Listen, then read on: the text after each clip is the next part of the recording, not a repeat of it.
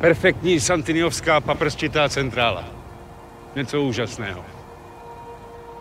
Tak tohle je vrchol nepomucenského kultu.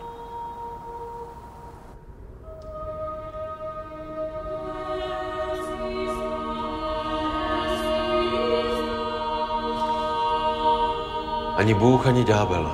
Tady spíš vypadá jako vyplazený jazyk. Jazyk má stejně blízko k oběma. Dobro je sdělení, zlo je pomluva. Zdá se, že na symboly máte dobré oko.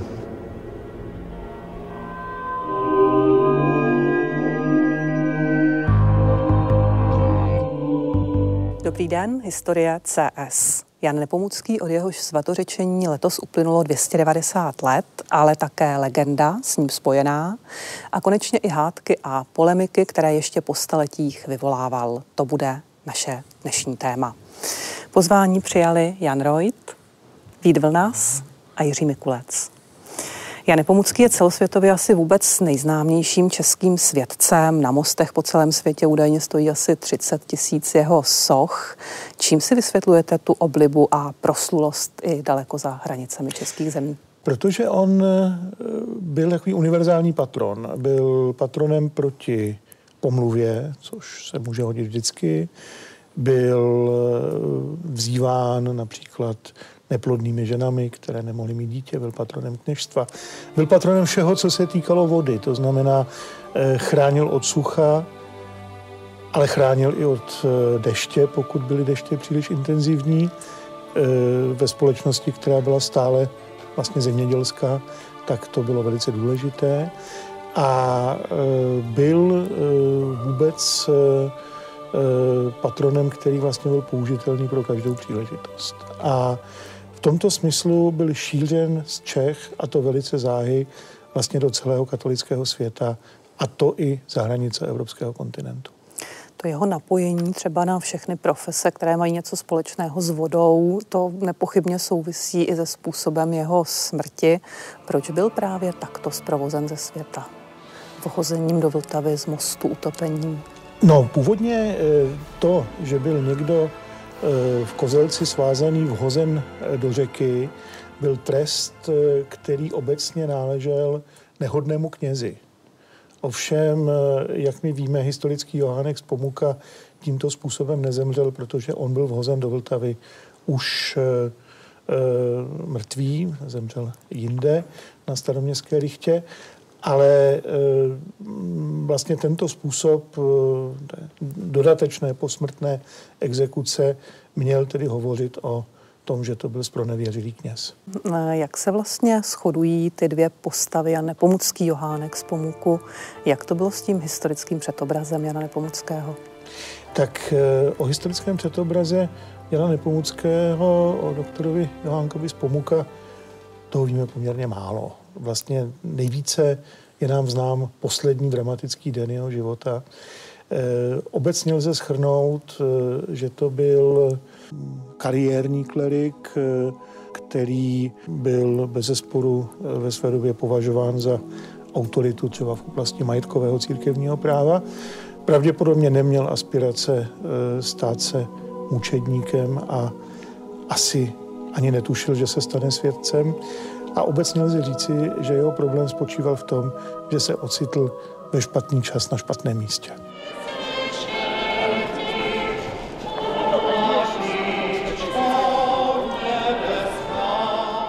Ten kult se rozvíjel od toho konce 16. století, kde máme ty první příklady zařazení svatého Jana do sboru českých zemských patronů u Pontána z Breitenberka, že eh, a ten kult pak akcentuje eh, zejména tedy v té druhé polovině 17. Eh, století nebo na, na tom přelomu 17. a 18. století, je, když se blíží tedy beatifikace a kanonizace. Takže to je ten vrchol vlastně v podstatě toho kultu. Jak to bylo třeba s vazbou Jana Nepomuckého na zbožná bratrstva nebo na některé instituce, eh, které se třeba vztahovaly k mariánskému kultu, vztahovaly se třeba i k tomu nepomucenskému kultu?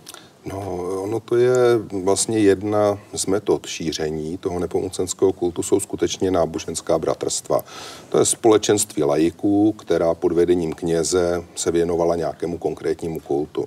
A u Jana Nepomuckého je zajímavé, že se objevuje první bratrstvo v Praze v kostele nebo v dřevěné kapli, tam, kde je dnes kostel svatého Nepomuckého na Skalce, tak to bratrstvo se objevuje ještě dávno před vlastně e, beatifikací a kanonizací Jana Nepomuckého. E, takže nemohlo být zasvěceno Janu Nepomuckému, ale bylo to bratrstvo Pany Marie pro šíření úcty ke tehdy tedy ještě ne svatému, ale už s tom názvu tohle slovo použili ke svatému Janu Nepomuckému. No a co je zajímavé, v římském archivu se můžeme setkat s takovými velice zajímavými knihami, kam jsou zapisována odpusková privilegia pro bratrstva na celém světě. A tam je nesmírně zajímavá jedna věc. Jan Nepomucký byl kanonizován 19. března roku 1729. A 19. března bylo vystaveno první privilegium v den kanonizace, které bylo vystaveno pro bratrstvo Jana Nepomuckého ve Vídni.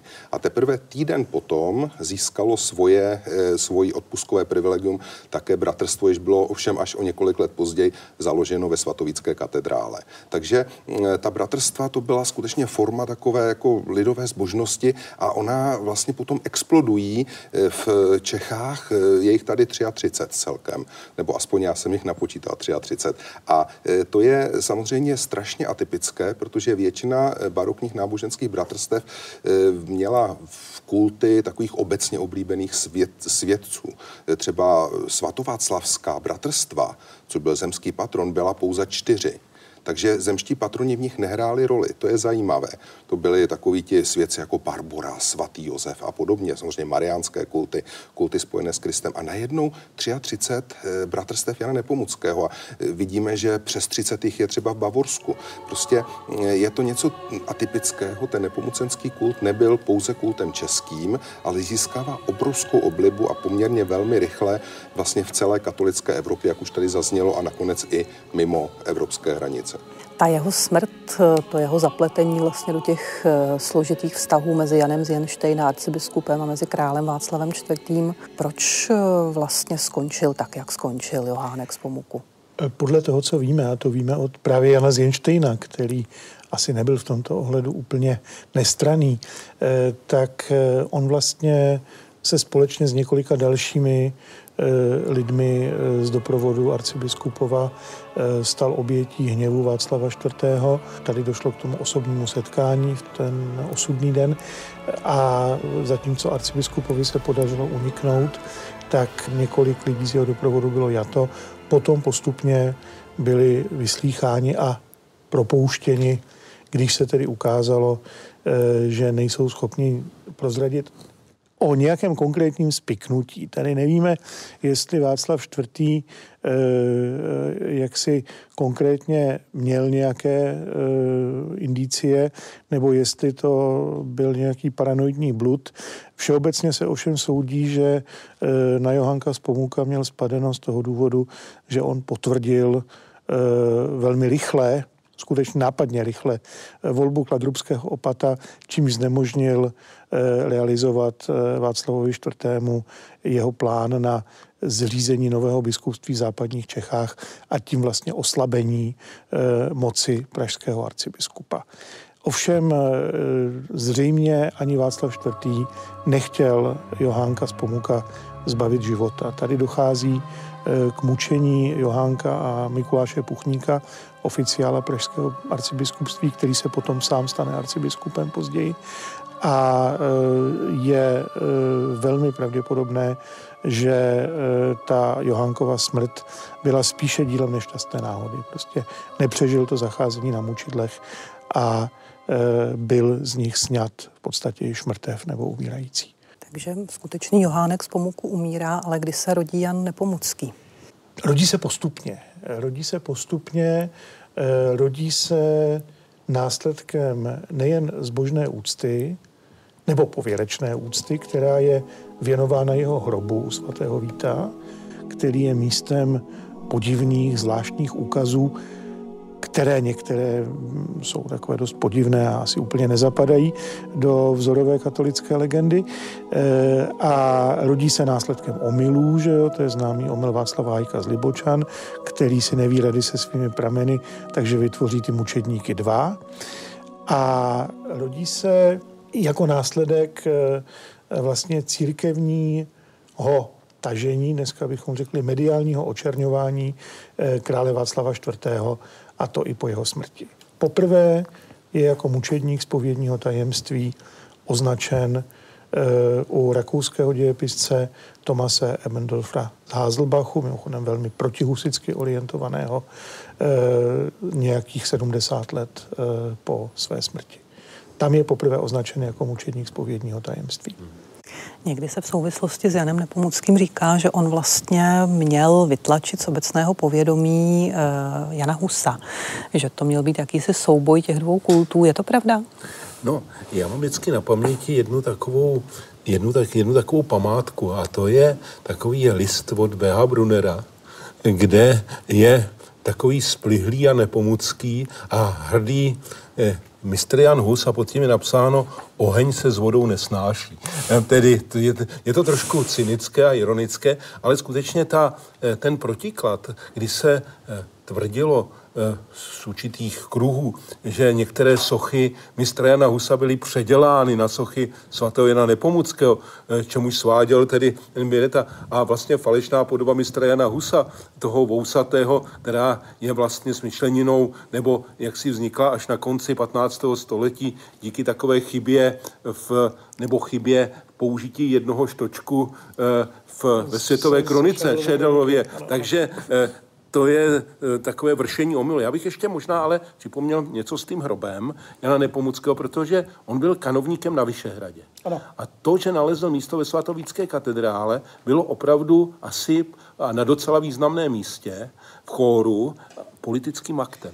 Určitě, protože on byl pohřben a dodnes je pohřben ano vlastně před tou Arnoštovskou kaplí. Přesně tak, jo? ano. E, nebo Vlašimskou. Vlašimskou kaplí, před Vlašimskou kaplí. Vlašimskou kaplí, což je kaple, kde on začínal svoji církevní kariéru. Ano. Tam začal jako oltářník. Ano, ano. A, pak a to ještě, pravděpodobně není náhoda. Ano. A pak ještě ten moment, že ten hrob byl záhy ohražen. Tak. Zřejmě už po roce eh, tedy 1421, eh, ano. potom ve vyloupení katedrály, ano. kdy prostě, aby se nešlapalo na jeho hrob, protože řada těch legend je právě spojena s tím šlápnutím. Co všechno ošklivého co všechno ošklivého se cestě tak al, mladému Albrechtu Chanovskému a, a dalším. Je jedné dámě z doprovodu Friedricha Falckého. No, vůbec, a tak, eh, takže eh, ten hrob skutečně je takovým důležitým důkazem poměrně toho, řekněme, raného kultu, eh, ať už to bylo, jak, jak bylo v tom počátku, to, že nalezl to místo v té svatovické katedrále, to je prostě jako fakt.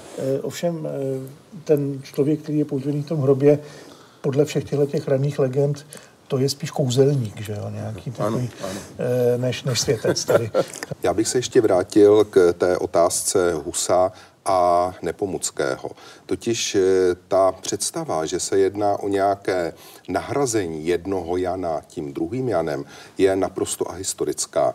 Eh, ve skutečnosti je to vlastně komplementární dvojice. Ti dva se strašně potřebovali, nebo baroko, barokní zbožnost je potřebovala. Baroko vůbec neskrývalo Husa. Ono naopak Husa ukazovalo ovšem jako takový problémový článek v dějinách církve, v dějinách české církve a e, ono to v podstatě fungovalo tak, že e, ten Hus byl vlastně příkladem e, kněze, středověkého kněze, který selhal, zatímco Nepomucký je příkladem barokního kněze, který neselhal, který obstál, který zachránil to spovědní tajemství. Takže to není, že by se eh, jaksi jeden e, převrstvil, ten ne, nepomůže, by převrstvil Husa, to rozhodně ne. Tady padla narážka na to, že mnoha lidem, kteří šlápli na hrob Jana Nepomuckého, se staly ošklivé věci. Jaké ošklivé věci se jim přihodily? No, můžeme to demonstrovat na příkladu malého Albrecht a Pátera Chanovského, eh, který tedy později vstoupil do tovaristva Ježíšova je, a ten jako malý chlapec údajně z rozpustilosti šlápl na hrob Jana Nepunska, když kráčel po Karlově mostě, na, tak na místě, kde byl Jan svržen mostu, byla louže a on do té louže upadl v nových šatech. No a dostal zřejmě od otce za vyučenou, takže to je takový zvláštní trest a trošku takový, řekněme, veselější je, když jedna z dam z doprovodu tedy královny, zimní eh, zimní královny, manželky Friedricha Falckého, prý tedy urazila Jana Nepomuckého a eh, kráčela tedy po Karlově mostě, tu prý se zvedl vítr a zvedl jí sukně, takže musela tedy s hambou kráčet. Soukromá vykřice. Tedy soukromá vykřice, ano, přesně tak. Tak eh, to jenom jsou takové zvláštní tresty, které se, které se staly a těch je několik. Kdo vlastně šlápl na hrob, tak s tím byla spojena. Někdy i nerad, někdy I nerad, jenom někdy, zamýšlení. Ano, a, a, ale trest následoval. Jako, jako trošku starozákonní, jako oko za oko, zub za zub. Tak.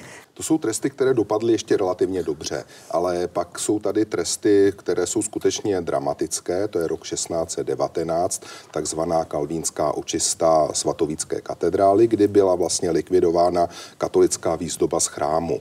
Bylo to za vlády vlastně krátce po nástupu Friedricha Falckého. No a tam eh, je zachováno, ku příkladu v díle Beckovského, taková historka o tom, jak ti bludníci, eh, luteránští, kalvinští tedy, nebo kalvínští, tak jak eh, jsou potrestáni vlastně až smrtí nebo jakými těžkými křečemi, když se snaží likvidovat ten hrob, to znamená otrhnou, bylo dvoje zábradlí, tak jedno zábradlí oni odervou a v podstatě e, jsou sraženi e, na zem, chytnou je křeče a potom e, za několik dní umírají to, o čem kolega povídá, je vlastně zobrazeno a v samotné svatovické katedrále, no, to na takovém krásném dřevěném reliefu, který je připisován Kašparu Bechtelerovi a je to přímo u toho hrobu. Tam je vidět, jak tam rozkotávají eh, ten, ty mříže okolo toho hrobu a na druhé straně pak je vlastně další epizoda, ten útěk Friedricha Falckého, ten důsledek vlastně toho eh, celé té situace. A je to legenda, nebo se opravdu někomu něco zlého stalo při rozkotávání hrobu Jana Nepomuckého? Je to legenda. Eh, Beckovský navíc eh, dodává, že eh, ti zatvrzelí němečtí kalvinisté jak si skutečně byli potrestáni hůře, zatímco s nimi tam byl i jeden tedy český dělník, který se nechal svést k této ošklivé práci, také dostal křeče, ale kál se, v čase kál a i protože byl Čech, tak nakonec se uzdravil a nic se mu nestalo. Takže je to, eh, je to vzorové katolické exemplum.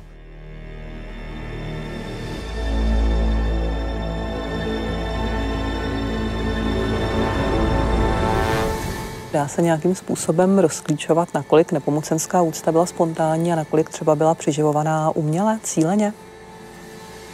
Eh, to je otázka jak kdy. Pochopitelně ten kult nepomucenský vlastně pramení v prostředí eh, svatovické kapituly.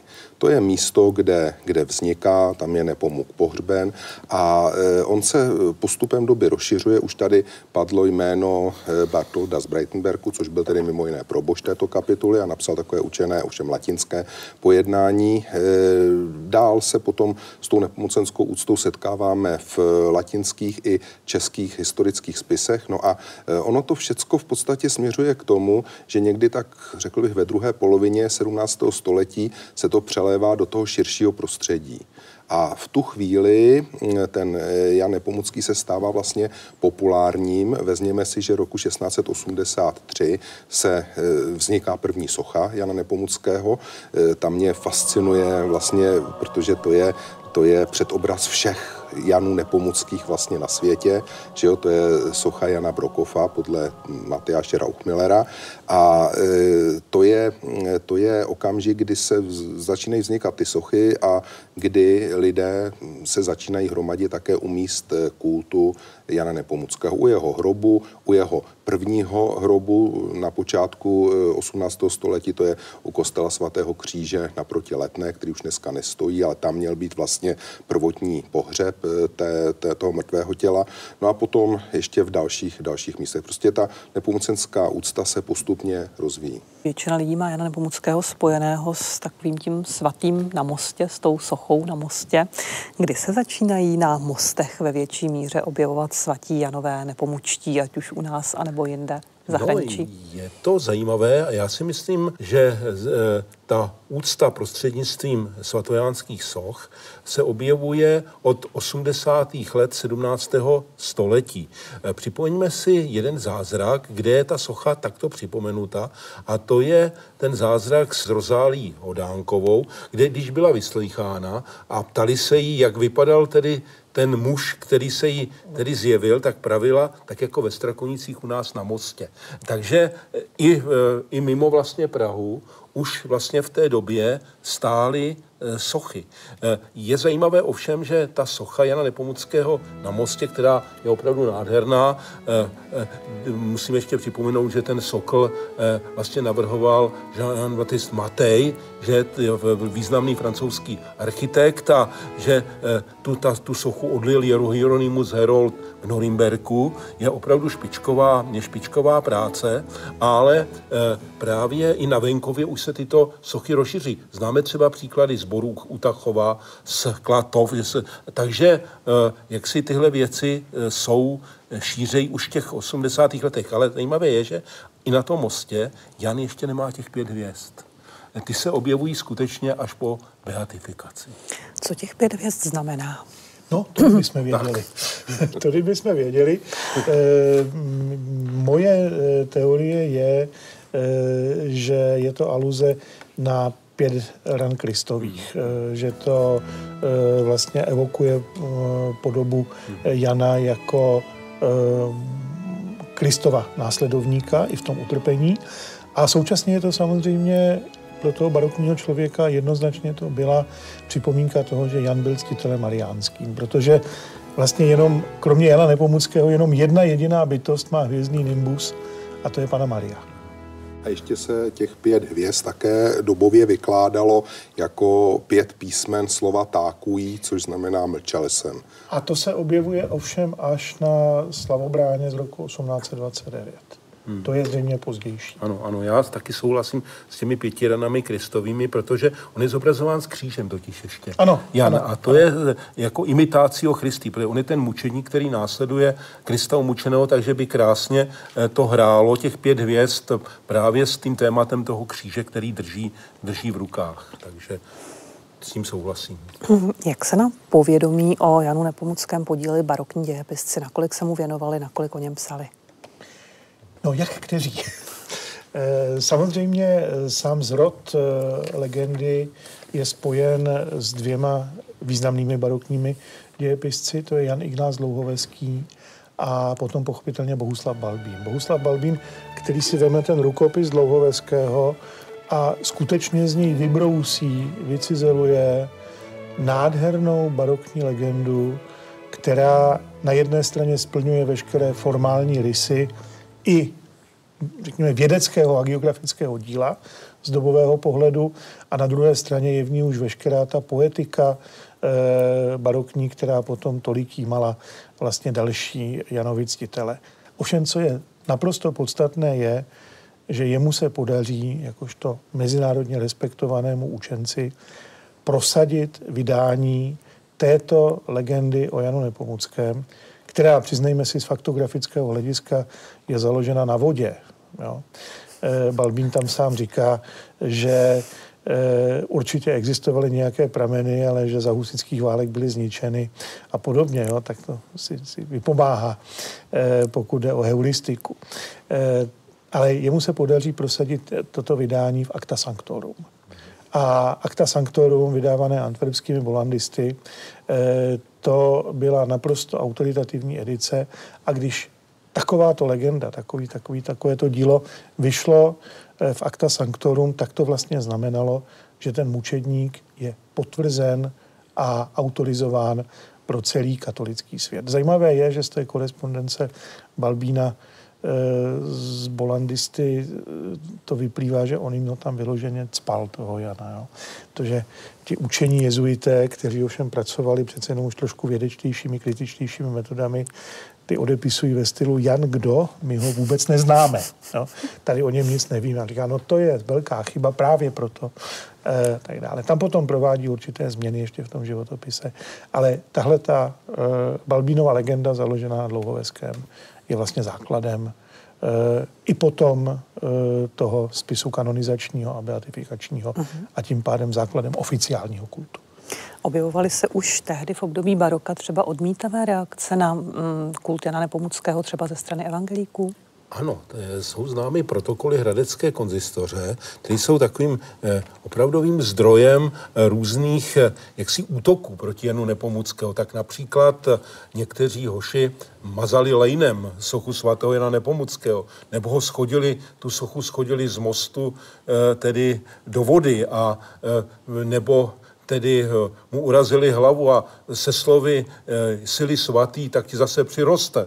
Jo, takže má, ty útoky jsou vlastně známy, připisovali, připisovalo se to různým predikantům, kteří právě v těch východních Čechách jak si pronikali přes e, hranici, takže ty útoky e, byly. Ty útoky se ovšem opakovaly pak po, v roce 1918, je, stejně jako byl svržen Mariánský soud, tak bylo svrženo několik desítek svatojánských soch, a e, to je to takové jako oblíbené v Čechách, že tedy to zástupně odnese socha, ale je to možná lepší, než když to odnese člověk, takže e, to je, je to smutné, ale je to tak.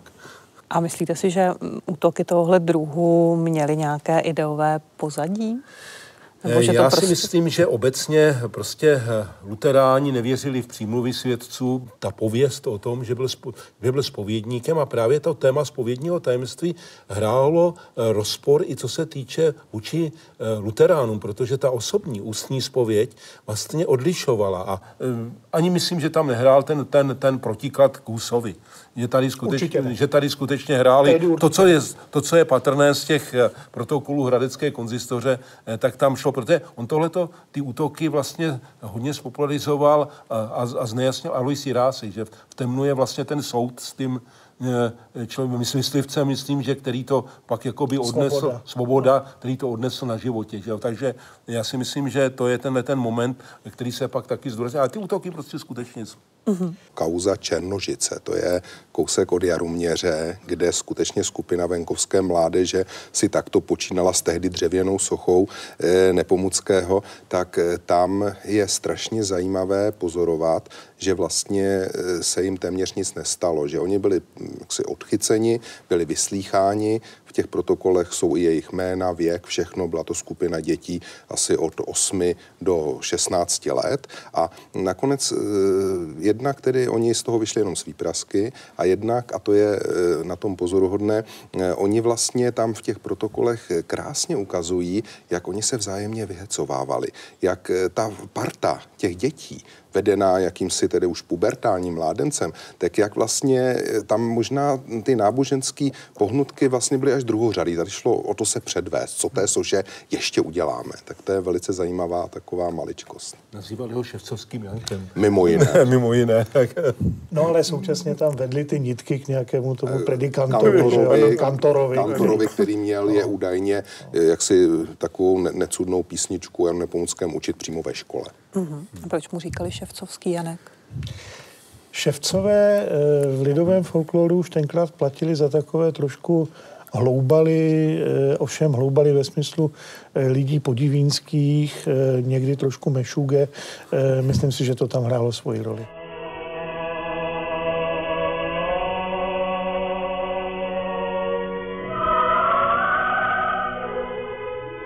Tady padla připomínka románu Aloise Jiráska Temno. Já bych připomněla jeho filmovou verzi, film Karla Steklého Temno z roku 1950. Tam je ten kult Jana Nepomuckého představen jako něco, co je vlastně věřícím násilím vnucováno. No, pochlubce, čím tě pan regent uctil? Krásný obrázek. Kam pak si ho pověsíš? Ještě nevím, pane správce. Nejlépe nad postel, aby se mohla ráno i večer k němu modlit. Tatínku, nedá se nic dělat. Musíme ho někam pověsit. Ne, Helenko. Už protože ho lidem vnucují za mistra Jana. Ani za nic. Bylo se možné i ve skutečnosti s podobnými tlaky eh, setkat? Si to dost dobře nedovedu představit. Eh, ta barokní mentalita vlastně je stavěna úplně jinak. Eh, člověk 17. 18. století potřebuje přímluvu.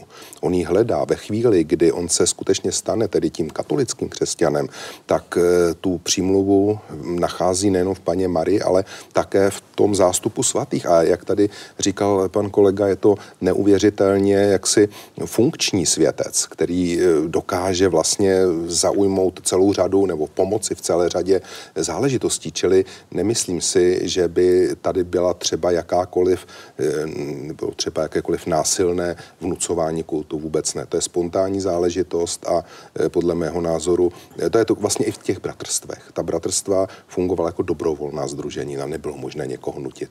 Naopak si ještě hlídali, aby tam náhodou nevloudil nějaký ne zcela katolický křesťan. Jan Nepomucký byl blahořečen, pak byl svatořečen. Je nějakým způsobem předepsáno, jestli třeba musí existovat nějaký časový odstup mezi takovými akty a jak to vlastně celé probíhalo po té procesní stránce? Jak beatifikace, tak kanonizace se řídí tedy určitými nařízeními a jsou určité předpoklady. Tedy samozřejmě, že se zjišťovala a to výslechy svědků, jestli, od, jestli je ta úcta od pradávna. Známe tedy, to nebylo jednoduché, protože samozřejmě se vyslýchali lidé, kteří latinsky neuměli, uměli buď česky nebo německy a to se překládalo do latiny tyhle ty výslechy svědků. To byla první fáze. Pak samozřejmě Trident dbal na to, aby ten světec skutečně existoval. Tedy eh, následek bylo ohledání ostatku. To je důležitá, důležitý předpoklad. A tam se rodí jeden velký zázrak, který překrýval všechny zázraky ostatní. A to je to, když tedy byl otevřen hrob a shodou okolností se toho zúčastnil tak jeden rektor, eh, rektor univerzity Karlovy, eh, Lev z Ersfeldu, že? Eh, ta, jako lékař. Jako lékař samozřejmě. Jako hodnostář. Ano, jako církevní hodnostář. Byli tam i ranhojíči, a. že? Takže eh, to eh, a tak, když tedy vyňali ty ostatky, tak vypadla tedy tam měkká hmota, která byla prohlášena za jazyk. Dneska víme, že je to spíše tedy ta hmota mozková, ale i to do jisté míry lze chápat jako opravdu jako zázrak. Takže jak si to je ten první moment, tedy potvrzení té pravosti, že existoval ten světec. A následně tedy samozřejmě byla vytvořena zpráva a to vlastně šlo do Říma, kde vlastně to probíhal žádný proces. Kde byl prokurátor, advokátu z diabolí, tedy ten, který jaksi měl, měl, namítal a měl povinnost sdělit vše, co je v neprospěch toho kanonizovaného. To dokonce přísahal. Což dělal velice dobře. Což dělal velice dobře, protože to byl takový velký intelektuál, Prosper, Prosper Lambertini. Takže to je ta první fáze.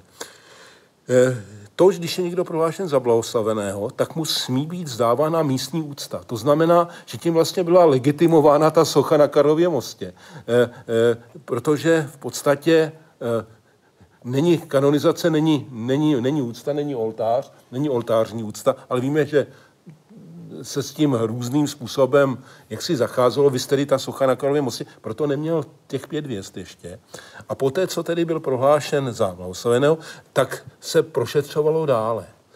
Tam to najednou bylo, tam museli být zázraky. Tam museli být zázraky. Tam museli být zázraky. A museli... ale předtím k té, k té beatifikaci také jeden. Jeden, jeden, jeden, a tam museli být čtyři. Tam museli být čtyři. A skutečně ty čtyři se našli. Trvalo to vlastně relativně krátký čas, protože známe eh, i odstupy třeba 20-30 let. I 100 let. I 100 let. Tady to je vlastně 1721 a 1729, to je poměrně, to je poměrně rychle, ale byly tam jisté pochybnosti. Ten právě Prosper Lambertini poukázal na ten rozpor dvou Janů. A, Přičemž Prosper Lambertini se později sám stal papežem. Ano. Jako Benedikt 14. takže nebylo pochyb o jeho pravověrnosti, je třeba no. říci. A takže ten proces byl, te, spěl tedy tady třeba připomenout, že samozřejmě už ta beatifikace byla slavena, byla slavena slavobránami. Máme krásný eh, popis, máme dokonce rytiny od Rence a Montalegra, že tedy eh, těch slavobrán, eh, kde je zajímavé, že dominovali živly, eh, protože ty hlavní brány byly postaveny na těch místech, kde, kde byly ty pilíře lodi svatovické katedrály a nad eh, hrobem svatého Vojtěcha. A živli proto, protože to je ten oheň a voda. Mm-hmm. Pak tam samozřejmě byly alegorie krajů, protože ty uctívají eh, svatého, svatého Jana Nepomuckého. Takže vidíme, že eh, a ta brána měla podobu historizující. Eh, navrhoval to Ferdinand Shore, který zároveň vytvořil na té stěně, která uzavírala katedrálu, nádhernou fresku s českými zemskými patrony, protože ten Jan byl uveden do toho sboru vlastně oficiálně těch českých zemských patronů. Takže tahle ta brána byla eh, fascinující, ale to nic nebylo proti tomu, co se odehrávalo v roce 1729. Ke kanonizaci dochází v Římě eh, v březnu roku 1729 a oslavy se potom konají na začátku října téhož roku a to je ten okamžik, kdy vlastně celá Praha se stane jevištěm i hledištěm veliké barokní slavnosti. Z Říma bylo přivezeno 14 obrazů od Odoarda Vicinelliho že a dalších autorů a eh, ty eh, obrazy pak vysely v katedrále při té kanonizaci. Vysely tam eh, obrovské obrazy eh, obou strané, to jsou ty, které byly neseny v procesí a dokonce jaksi i mezi věžemi Týnského chrámu údajně tedy byl napjat velký obraz svatého Jana Nepomuckého. Každý řád si vytvořil eh, takové, takové lešení před svým. Takže eh, na Karlově mostě eh, byla veliká výzdoba té, té sochy. Ta se ostatně každý rok obnovovala.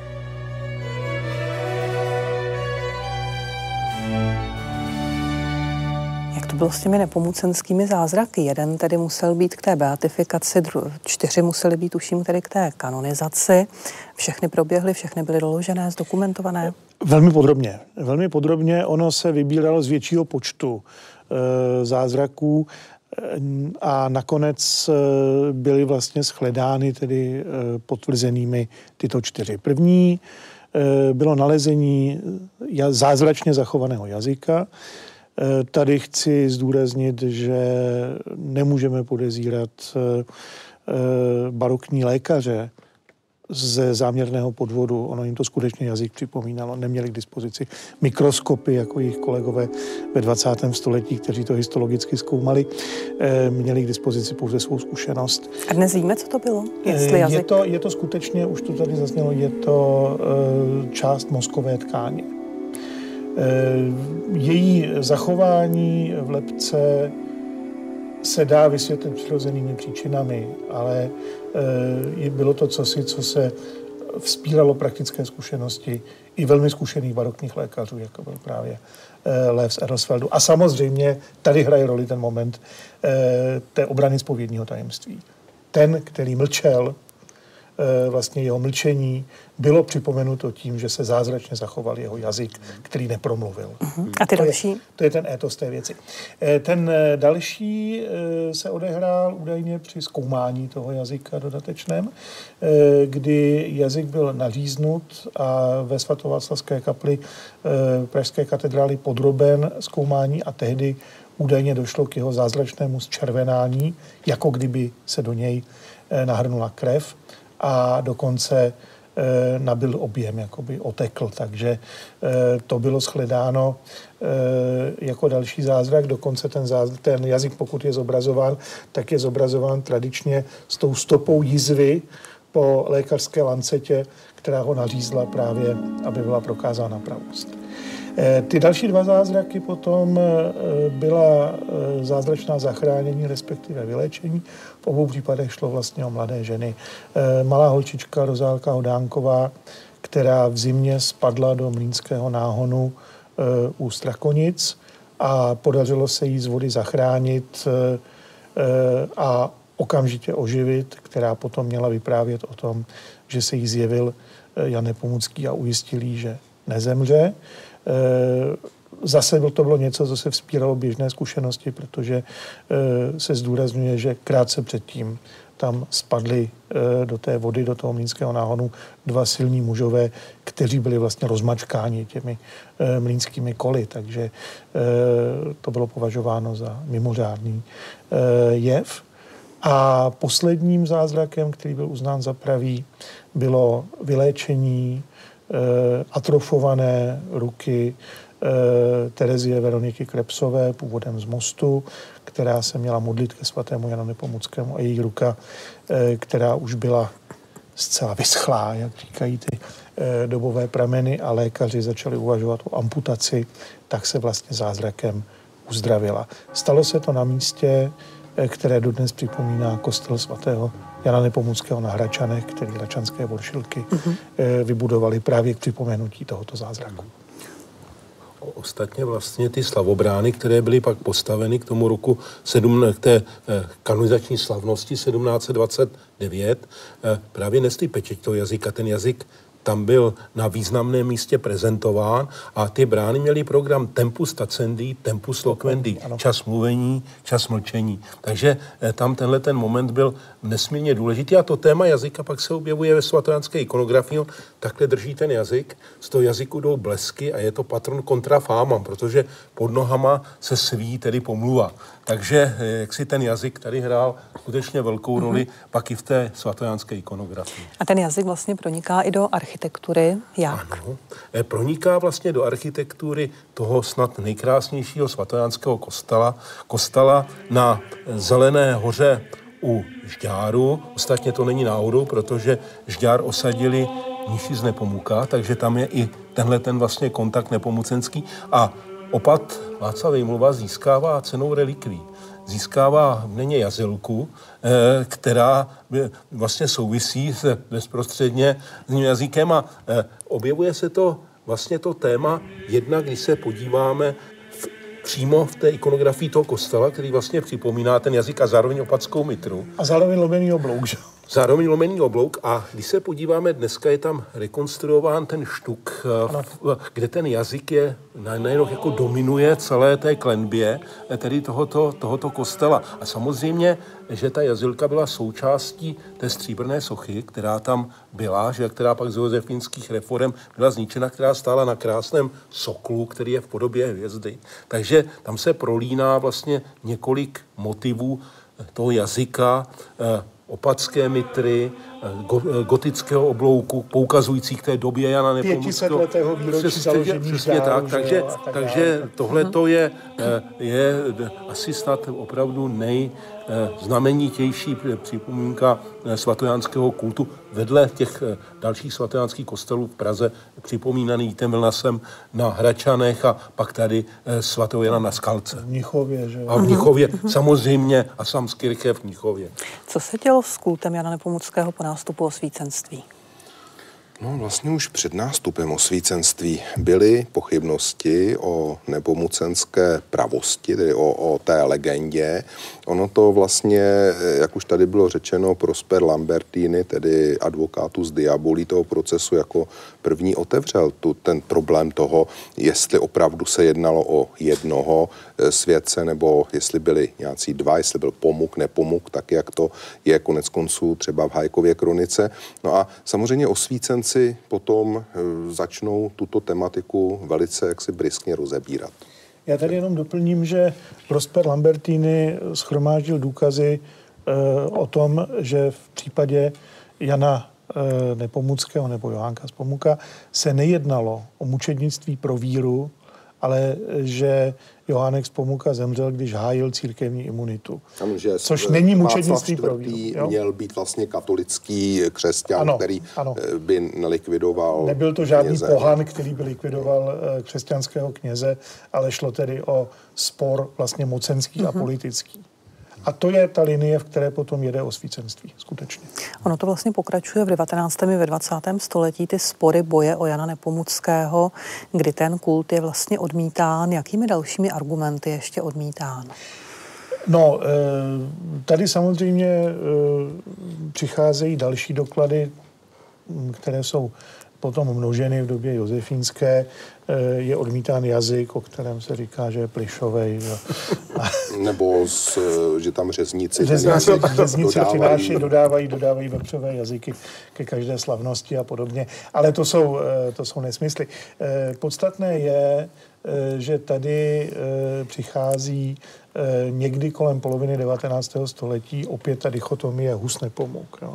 A teď se to celé otočí a ten Hus je ten pravý kněz a ten Nepomuk je ten nepravý, vlastně vymyšlený, protože jsou pochybnosti o jeho historické identitě, o tom, jaký vlastně má vztah eh, svatý Jan Nepomucký k tomu historickému eh, Johánkovi z Pomuka, který zemřel pro něco jiného, než bylo spovědní tajemství. O Husovi se naopak zdůrazňuje, že byl spovědníkem České královny. A tak se nám to hezky prolíná. Eh, oni jsou si navíc docela dost podobní, že jo? protože když navštívíme Worms a podíváme se tam na první sochu Jana Husa, ve veřejném prostoru na Luterově pomníku, tak ten strašně moc připomíná Jana Nepomuckého. A eh, v téhle dichotomii vlastně ten Jan je ten slabší, potíranější a nakonec i nenáviděný. Je to, je to Němec například. Jo? Hus je Čech.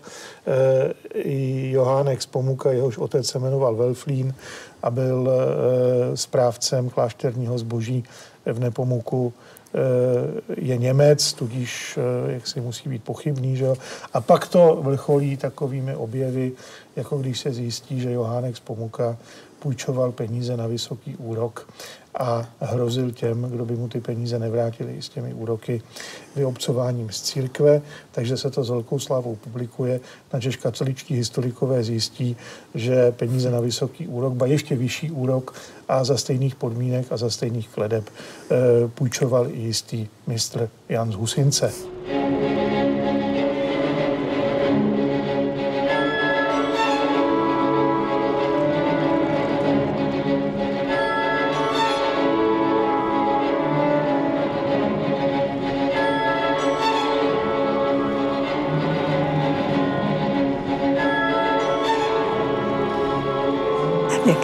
Vnímáním Jana Nepomuckého dnes. Myslíte si, že ten nepomucenský kult má nějaký eh, podobně konfliktní potenciál jako třeba mariánský kult ve vazbě, řekněme, třeba na eh, spory o znovu obnovení mariánského sloupu na staroměstském náměstí? A nebo tady vlastně konfliktního už není nic? Já si myslím, že eh, ten konflikt ve vztahu k osobnosti Jana Nepomuckého již tady není, že, že již to neexistuje. Samozřejmě opět jsou takové ty různé vlny, jak si s tím, že se to spojuje s tím mariánským sloupem nebo tak, ale eh, co se týče vlastně tu Jana Nepomuckého, tak si myslím, eh, možná, že jsou spory třeba v rámci eh, katolické církve, jestli se příliš neslaví dnes těmi známými navály s ten kult, že by se měl, tedy, že by se to mělo slavit trošku vnitřněji, to možná ty, tyto spory jsou, ale o, o, o samé povaze Jana Nepomuckého, myslím, už nic takového není. A třeba tady dodat, že vlastně ani v baroku nemáme téměř žádný příklad toho protikladu Jana Nepomuckého, že by byl kladen, myslím, že byla jediná hra, eh, kde, kde vlastně toto bylo zdůrazněno, že, ale eh, jak si nikde nemáme výtvarný doklad protikladu Jana Nepomuckého a, a, a Husa. No, je jeden obraz v Rakousku, kde Jan šlape e, po knize, kde je vyobrazen Jan Hus. Jo, jo. E, Fels am Wagram. Ano, ale, ano, ano, no, ano. ale to jsou spíše kuriozity no, skutečně. No. Ale myslím, že dneska už ani ne. ten nejblbější e, protiklerikální aktivista nepůjde svrhávat e, sochu Jana Nepomuckého do Vltavy. Ano, ano. Naopak to je osaha na turisty, ta, ta spodní část, ten podstavec otřesným způsobem, uh-huh. vlastně v průvodci hmm. po Praze. Naštěstí to je ale jenom kopie, jak my víme všichni, že, je, a, a jediné nebezpečí hrozí, až se opilí turisté za, na tu sochu zavěsí, tak možná, že by do Vltavy někdy spadne, takže to, v tom vidím to nebezpečí. Jan Nepomucký jako mučedník spovědního tajemství je přece jenom něco, co už asi stěží zaujme dnešní společnost, ale myslíte si, je něco, čím by ta nepomucenská úcta mohla být vlastně zajímavá i dneska?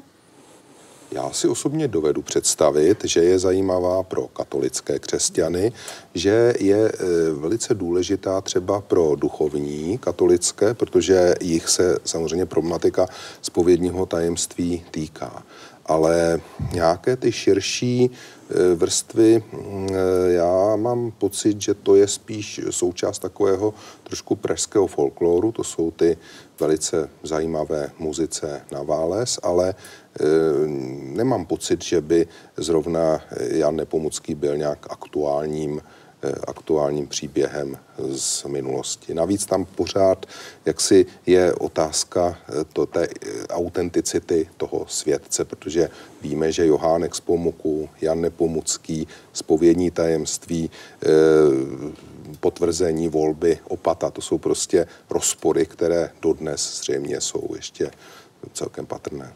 Možná, že to trošku žije. Já jsem eh, se zúčastnil v některých takovýchto eh, akcí v Nepomuku a, a v tom okolí a tam ten kult, myslím, je docela živý mezi jaksi, jaksi lidmi, dokonce eh, na tom místě, kde stála tedy údajně kolébka Jana Nepomuckého, že tam eh, ten, ten místní kult je docela, docela opravdu živý a, a plno lidí přijde i na přednášku Janu Nepomuckém a na bohoslužby k Janu Nepomuckému, takže bych to viděl, jak si, že ten kult přece jenom ještě, jak si, a je to dobře, protože eh, eh, kolega tady vzpomněl právě ty duchovní, protože on je patronem generálních vikářů, že? takže tam ten moment, a je to vždycky zdůrazňováno i při té bohoslužbě, že je tedy patronem a generální vikář by měl níst ten jazyk s tím, eh, tedy ten relikviář nádherný s tím, s tím jazykem Jana Nepomuckého.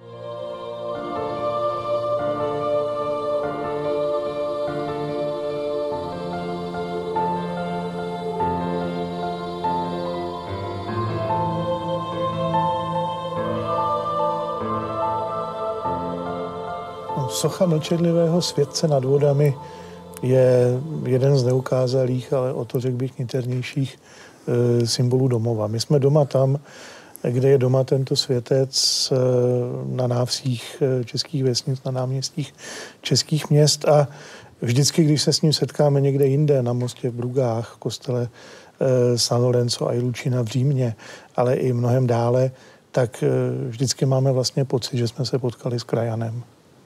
V této chvíli se loučím s vámi i s dnešními hosty, děkujem za jejich názory a těším se na shledanou u některé další historie CS. thank you